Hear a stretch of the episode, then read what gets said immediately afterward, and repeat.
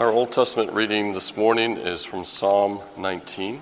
We'll be reading the entire psalm. And hear the word of God. To the choir master, a psalm of David. The heavens declare the glory of God, and the sky above proclaims his handiwork. Day to day pours out speech, and night to night reveals knowledge. There is no speech, nor are there words whose voice is not heard. Their measuring line goes out through all the earth, and their words to the end of the world. In them he has set a tent for the sun, which comes out like a bridegroom leaving his chamber, and, like a strong man, runs its course with joy. Its rising is from the end of the heavens, and its circuit to the end of them, and there is nothing hidden from its heat. The law of the Lord is perfect, reviving the soul. The testimony of the Lord is sure, making wise the simple. The precepts of the Lord are right, rejoicing the heart. The commandment of the Lord is pure, enlightening the eyes. The fear of the Lord is clean, enduring forever. The rules of the Lord are true and righteous altogether. More to be desired are they than gold, even much fine gold. Sweeter also than honey and drippings of the honeycomb. Moreover, by them is your servant warned. In keeping them, there is great reward. Who can discern his errors? Declare me innocent from hidden faults. Keep back your servant also from presumptuous sins. Let them not have dominion over me. Then I shall be blameless and innocent of great transgression. Let the words of my mouth and the meditation of my heart be acceptable in your sight, O Lord, my rock and my redeemer. Then turning to the New Testament, we'll be reading from 1 Thessalonians chapter 2, verses 1 through 8. Again, the word of God. For you yourselves know, brothers, that our coming to you was not in vain. But though we had already suffered and been shamefully treated at Philippi, as you know, we had boldness in our God to declare to you the gospel of God in the midst of much conflict. For our appeal does not spring from error or impurity or any attempt to deceive, but just as we have been approved by God to be entrusted with the gospel, so we speak not to please men, but to please God, who tests our hearts. For we never came with words of flattery, as you know, nor with pretext for greed. God is witness. Nor did we seek glory from people, whether you, from you, or from others, though we could have made demands as apostles of Christ. But we were gentle among you, like a nurse, nursing mother taking care of her own children. So, being affectionately desirous of you, we were ready to share with you not only the gospel of God, but also our own selves, because you had become very dear to us. Okay, this Tuesday night, you're going to be sitting in your most comfortable chair. You're going to have a nice cup of hot tea there, and you're going to have a book you've been longing to dig into. And just as you start reading, the phone's going to ring. It's going to be a telemarketer, someone you don't know who wants to sell you something. How do you think about that phone call?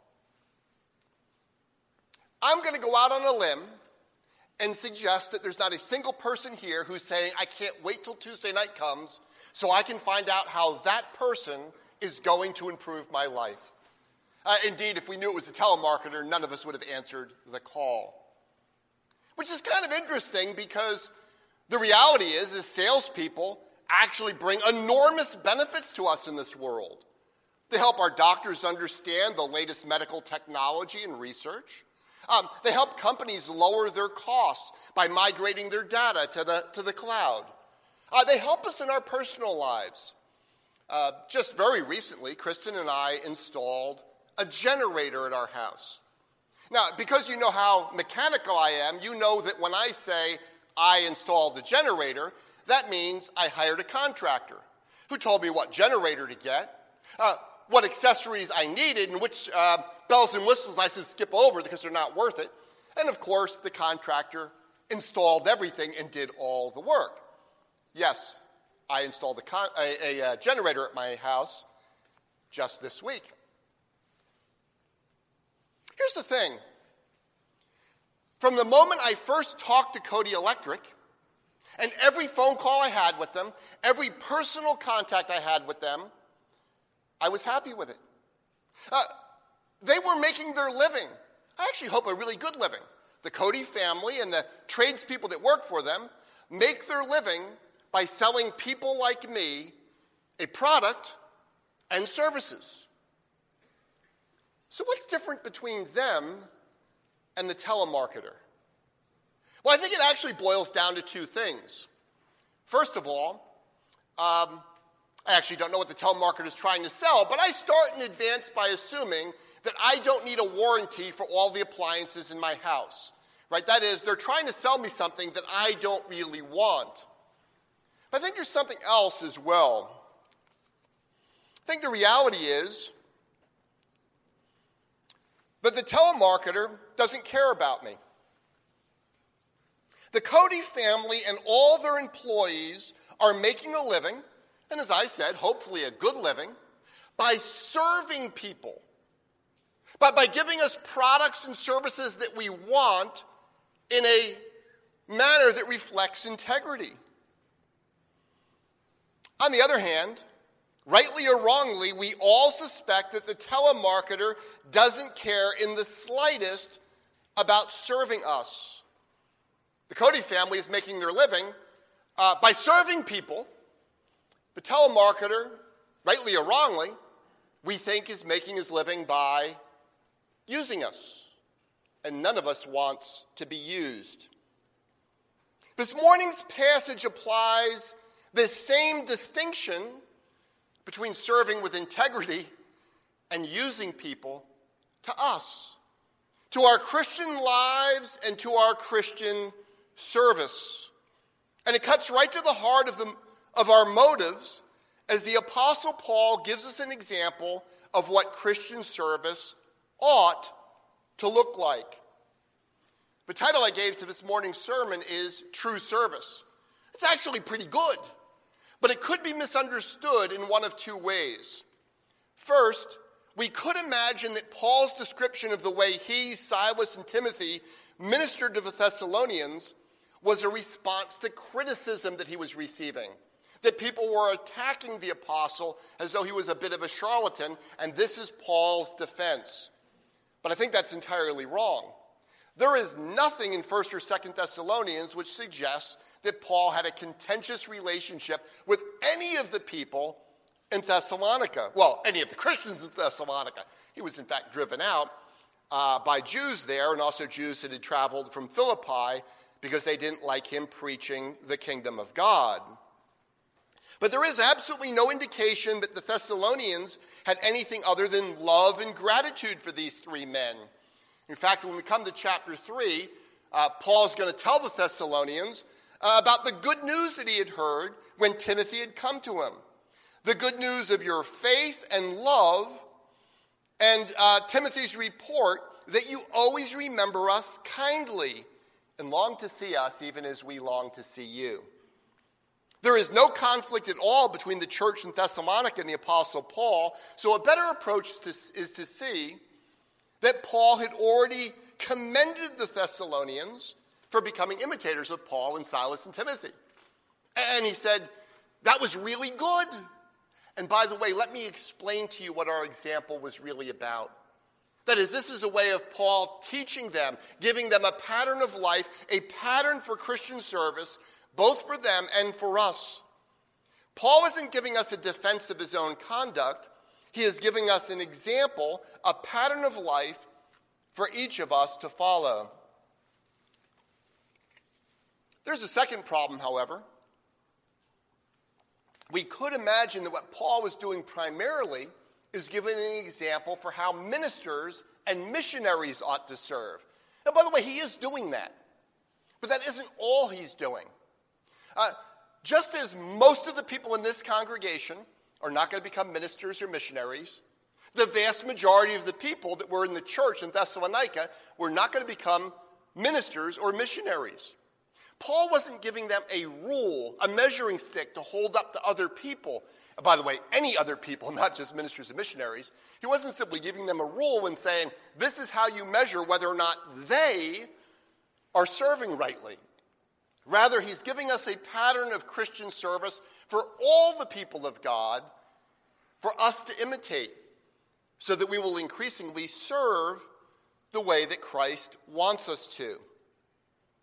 So, if I were going to give a new title to this morning's sermon, and I'm about to, um, it would be this Improving Our Serve. That's the goal of this passage. It's God's instruction to us, calling us to improve our serve. That is, other people should experience our Christian service a lot more like the way I experienced Cody Electric, and a lot less like the way that we experience telemarketers. But how exactly do we do that? How do we improve our serve? Well, Paul tells us in four points. We improve our serve by serving with courage, by serving with integrity, by serving with truth, and serving with love. Those are the four calls on your life from this passage serve with courage, serve with integrity, serve with truth, and serve with love.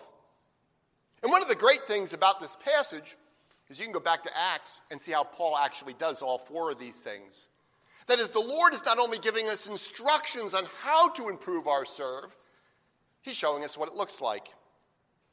We begin with courage in verses 1 and 2.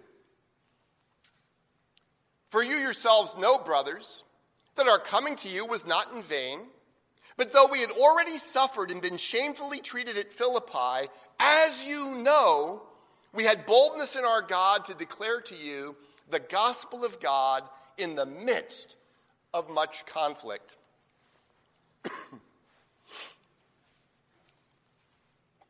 I think that uh, courage is a grossly underestimated virtue in the Christian life. That many of us imagine that courage is something that a few Christians need when they're doing dramatic things. Uh, but actually, the Bible gives us a very different message about the priority of courage.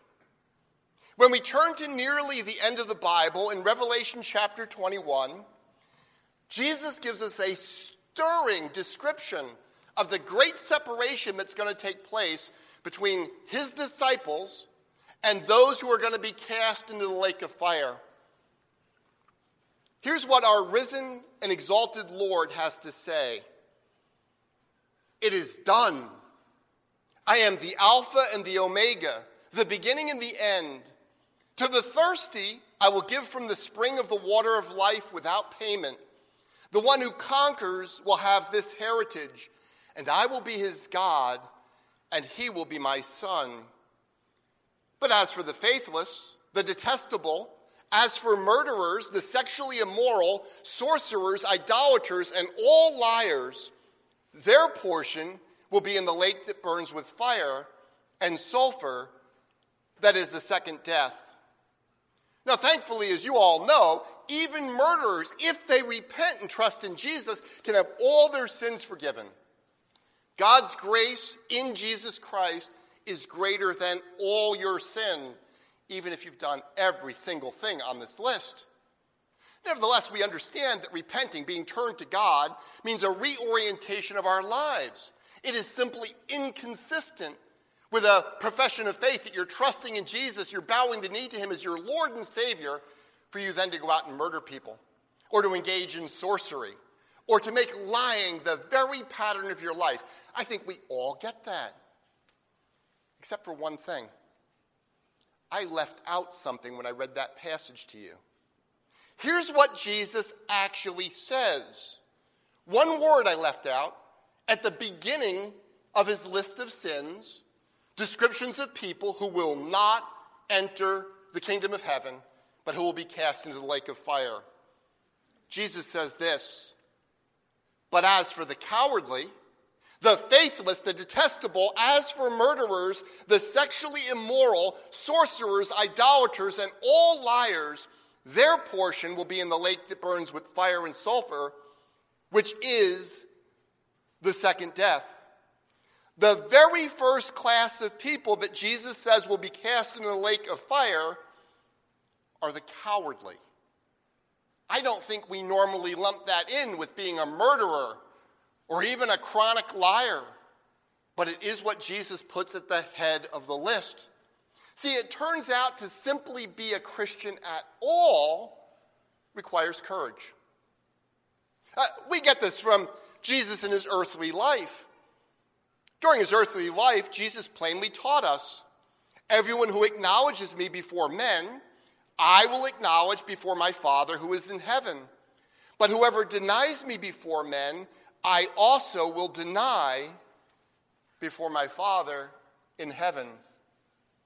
It can sometimes take a great deal of courage to acknowledge Jesus before men.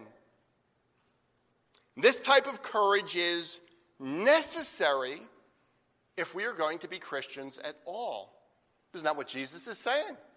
You acknowledge me before men, I acknowledge you before my Father. But if you're a coward and you won't acknowledge me before men, then I will not acknowledge you before my Father either. Well, we still have a problem. If I were to ask all of you to write down examples of Christian courage, I think almost all of us would come up with something like Jim Elliot going to be a missionary to the Auca Indians who would soon take his life. let's be clear, that did take courage. But I want to suggest this morning that while the consequences were more severe, it actually didn't take any more courage for him to do that than it does to be a high school student who stands for Jesus in the face of peer pressure. Or to live for Christ as a salesman, as an electrician, as a carpenter in the modern world. They both take real courage. It can sometimes take a great deal of courage to confess Jesus before men, and this type of courage is necessary if we are to be Christians at all. And as Paul is making clear, courage is absolutely essential for Christian service. Uh, he reminds the Thessalonians that though we had already suffered and been shamefully treated at Philippi, as you know, we had boldness in our God to declare to you the gospel of God in the midst of much conflict. Think about how much courage that took.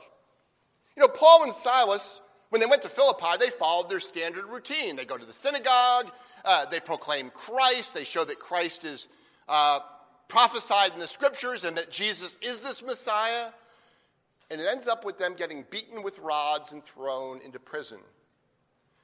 Please don't pass over that too quickly because you've read the story a bunch of times and you know they end up singing psalms in prison and God miraculously lets them free. I mean, how many of us have been beaten with rods and thrown into prison? Uh, let us be honest, that's an experience we all want to avoid. So God does miraculously bring them out of prison, converts the Philippian jailer. But Paul and Silas, they have to get out of town with Timothy, and they make their way to Thessalonica. What do they do when they get there? Imagine you're in the shoes of young Timothy, and you're thinking, what are the lessons learned from this? How do we present things differently this time so that no one gets beaten and thrown into jail? But that's not what Paul does. Right? Look at, think about Acts 17 with me. If you're taking notes, you might want to write this down. We looked at this a few weeks ago. In Acts 17, we're told, Now when they had passed through Amphipolis and Apollonia, they came to Thessalonica, where there was a synagogue of the Jews. And Paul went in as was his custom, and on three Sabbath days he reasoned with them from the scriptures, explaining and proving that it was necessary for the Christ to suffer and to rise from the dead, and saying, This Jesus whom I proclaim to you is the Christ. Getting beaten and thrown into prison for doing the work that Jesus had entrusted to him didn't change Paul's behavior in the slightest. He didn't soften the message, he didn't change the approach. He simply remained faithful to the Lord's call upon his life. Beloved, that takes remarkable courage.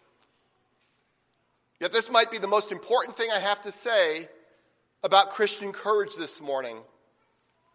Christian courage is not about working up to some dramatic event in your life. Christian courage is simply the commitment to be faithful no matter what.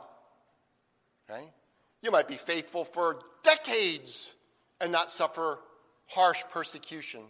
But that takes Christian courage just as much as that time when it actually led to Paul and Silas being beaten and thrown into prison.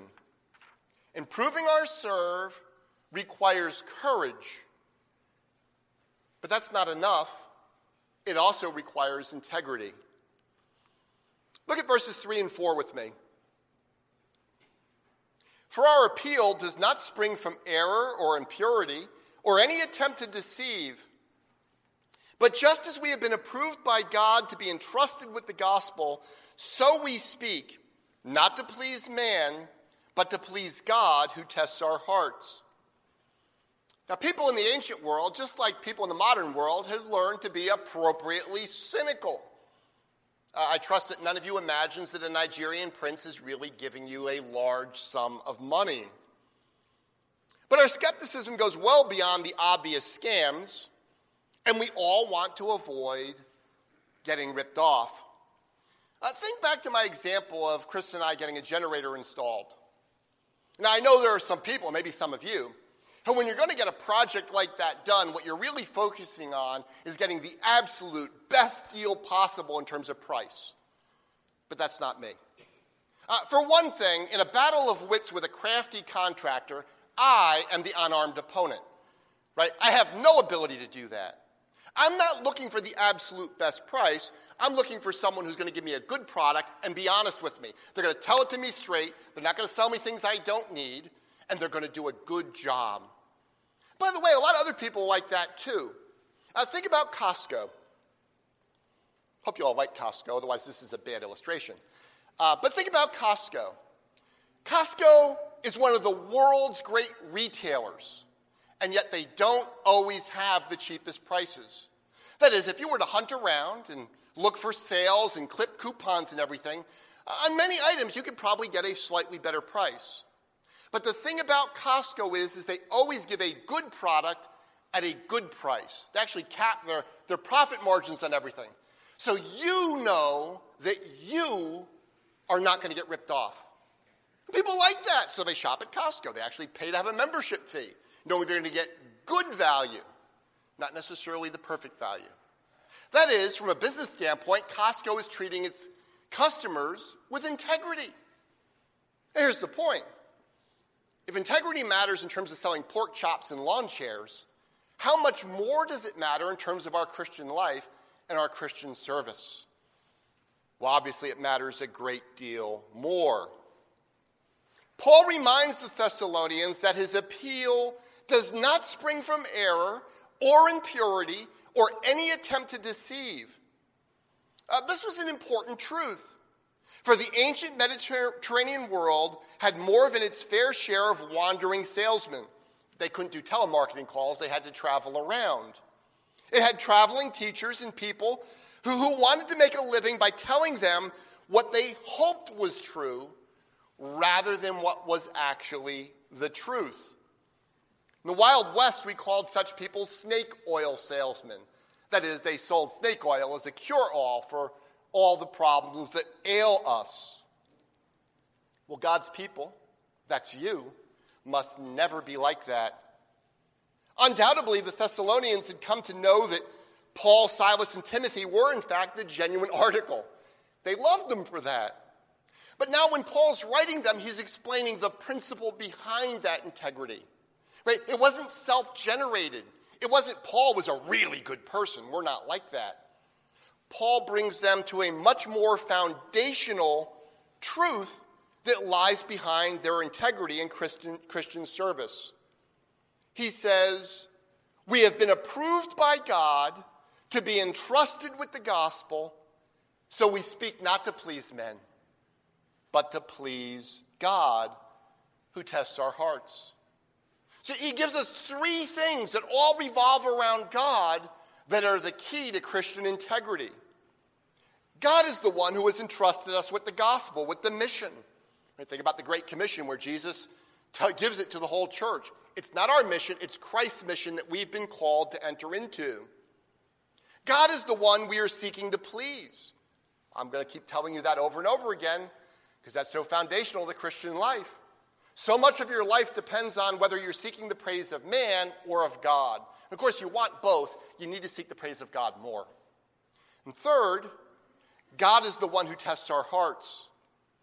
Now, the truth is, the traveling snake oil salesman may be able to fool enough people to, to have money to buy the things that he wants. At least for a while, until he has to get out of town and go to the next town and next town where people don't know him. But why would anyone trade a clear conscience before the Lord for a momentary chance at passing riches or a fleeting prosperity? As Charles Studd so memorably put it, only one life, twill soon be past. Only what's done for Christ will last. Beloved, if we are to improve our serve, we need to serve with courage, and we also need to serve with integrity. An inescapable aspect of serving with integrity is serving with truth. I, I, very well could have combined these two, but I think this issue about truth is so important to us that I wanted to break it out as a separate item in Paul's list. Look at verses 5 and 6 with me. Paul writes, We never came with words of flattery, as you know, nor with a pretext for greed. God is witness. Nor did we seek glory from people, whether from you or from others, though we could have made demands as apostles of Christ. So clearly, Paul is still speaking about integrity. But we need to look at this closely because what he is saying is much, much harder for us to do than I suspect most of us imagine. If I were to ask today, are you the type of person who regularly flatters other people? Every one of us would instinctively go, Oh, no, I'm not a flatterer. And I want to say, Don't be so fast. You live at a time and a culture where you are expected to flatter people all the time, and you are expected to do it, and if you don't, you are considered mean. You are considered unloving. Of course, as Christians, shouldn't you be a loving people? Let me explain what I mean by this. Well, first, I, I should uh, remind us that flattery is not the same thing as patting people on the back and complimenting them on their good work. Uh, by all means, you should do that. Flattery is telling people what they want to hear and how good they are when there's no basis for it in fact, right? Or at least you don't have any basis for it. So I do want to say to you that if you're looking for an increased avenue of service within our church, uh, one of the areas that we can always use more of is people that are self conscious about encouraging others, about finding out what other people are doing well, recognizing them, praising them for it, and speaking well to other people about it. Right? We're not here saying that encouragement is bad. Rather, I want to tell you that encouragement and praise, when it's grounded in truth, is a really great good, and it's vital to the life of us as a church family. Nevertheless, telling people what they want to hear, even when it has no basis in fact, is a challenge for all of us. You live in a world where when someone complains to you about their boss or complains to you about their wife, you are expected to take their side. I mean, you don't know their boss. You don't really know what's going on with their wife, but you're expected to take their side and talk about they are such a good person. And it's just horrible that they're being treated this way. That's flattery, right? You're telling them what they want to hear when you have no basis in truth for it. And you are expected to do that. You might actually think, well, if I'm making this person feel good, but by taking their side with their boss and so on, I mean, what's the harm in that? I'm just helping them feel a little bit better. But it turns out that that harms everyone involved. Your flattery might actually be helping this person not move on to realize they ought to be a better employee at work. Right? It really is their boss's fault. So they may get fired from job after job with lots of people commiserating with them and telling them they're such good employees. I mean, I would never hire them personally for my own business, but they're such good employees. I don't understand how you get treated like that. Or in the case of the marriage, Um, siding with the person who's complaining about their wife or the wife complaining about their husband may actually be something they use as their own self justification for not repenting. Right? It may be the thing that keeps them from having that healing that comes from turning to God and saying, I am the one who has sinned. Lord, please change me. Such flattery might make us feel like we are being kind when in truth we are being selfish. Wow, that's a hard word, but that is the truth. The reason why we flatter people is so that they will like us, even in the moment. We don't want to deal with conflict or stress. And in that moment, uh, when we tell people that they're in the right, they naturally like us. By the way, think about this even with students going to school where there's no real conflict going on. It's the natural temptation for students in college to agree with their professors when they write their papers. Because it turns out when professors who should know better get papers turned in where the student happens to agree with them, well, you can see how smart they are. They agree with me. But, beloved, that's not the way we should be as Christians.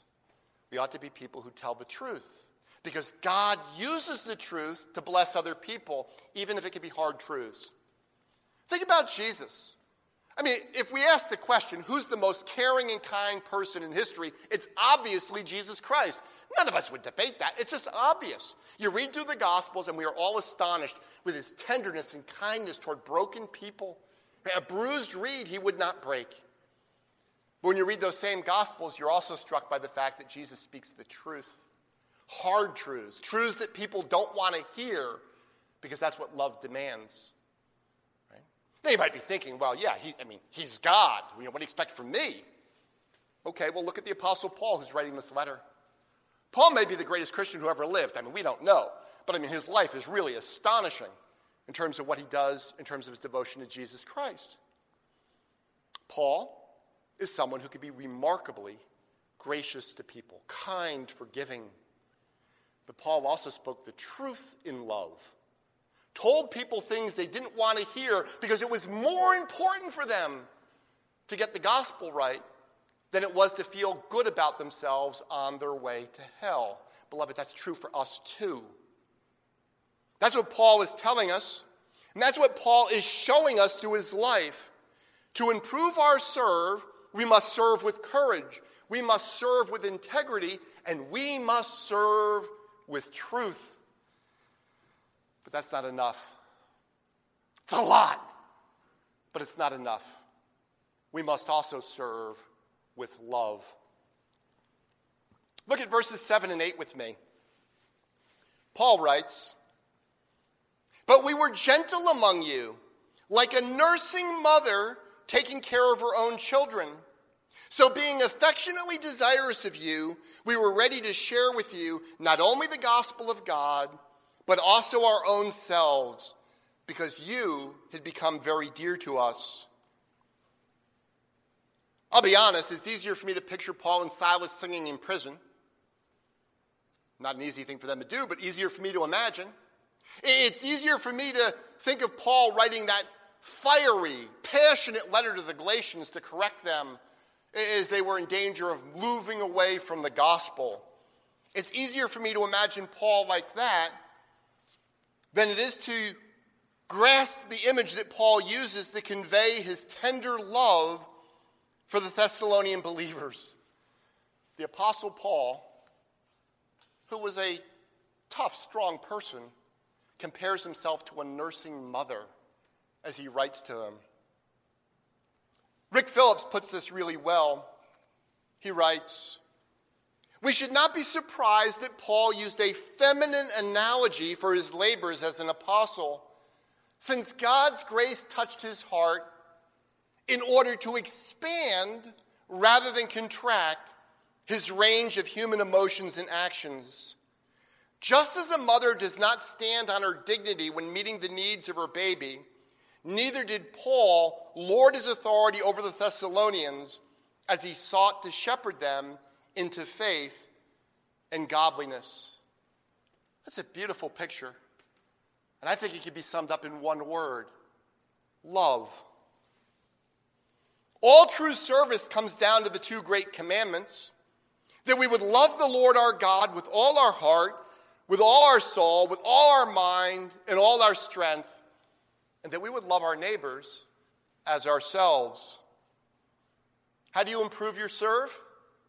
By the grace of God, we seek to serve with courage, integrity, and truth. But aren't these really just another way of saying that our service needs to be motivated by our love for God and by a genuine love for our neighbor? By the way, it goes in that order temporally, not just in priority. When Paul shows up in Thessalonica, his love for them is entirely abstract. It's because he loves God, he's bringing them the gospel. But in the very act of loving God and bringing them the gospel, Paul comes to love them too. And beloved, I think you're going to discover the same thing in your own life. As you bring the grace of God in other people's lives, God is going to bring your heart and set it upon them, just as he did for Paul.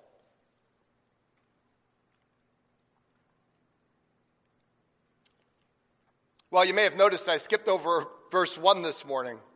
I know some of you are very attentive, and we're going to point that out to me after the service. Um, I wasn't actually skipping it, I was saving it to the end. So you might say, I actually have five points this morning, and that's because I'm a Calvinist. But I, but I was saving this last point, verse 1, to the end for a reason. Paul writes there, For you yourselves know, brothers, that our coming to you was not in vain. Now, that verse really resonates with me. Those of you who know me know that I hate the idea that life could be futile or vain. That, that my life, that your life, could somehow end up not making a difference for good. I hate that idea. So this verse resonates with me profoundly. What did Paul mean when he wrote that our coming to you was not empty? Uh, this word vain actually just means empty. Two thoughts. First, he could be saying, We didn't come to you empty handed. That is, we didn't come empty seeking to be filled by you. We came to you with the priceless treasure of the gospel so that you might be filled by God through us. Uh, I think that's true. Uh, I think that was part of what Paul is saying here. We should remember that in our own life. When we seek to serve in Christ's name, we remain clay pots with so little to commend in ourselves. But we are not just clay pots. We are clay pots who have been entrusted with the priceless treasure of the gospel. We are not telling people how they can get rid of their acne or even how they can be free of cancer. We are telling people how they can be completely forgiven, how they can know God, and how in Christ they can truly receive abundant and everlasting life. Beloved, let's not sell the gospel short. Or imagine that we need to dress it up to make it worth the other person's time. When we come in Christ's name, we never come empty handed, and we always come with the greatest news that has ever been told. But I think Paul's actually focusing on the second point. Paul has a different type of em- emptiness a different type of vanity in view. What Paul was focusing on is that his ministry among the Thessalonians was not without effect. And of course, they knew that. They were the fruits of God's work through Paul in that great city. Here's the plain and wonderful truth behind Paul's words Do you want your life to matter? Of course you do. We all want our lives to matter. The good news is, is God wants your life to matter too.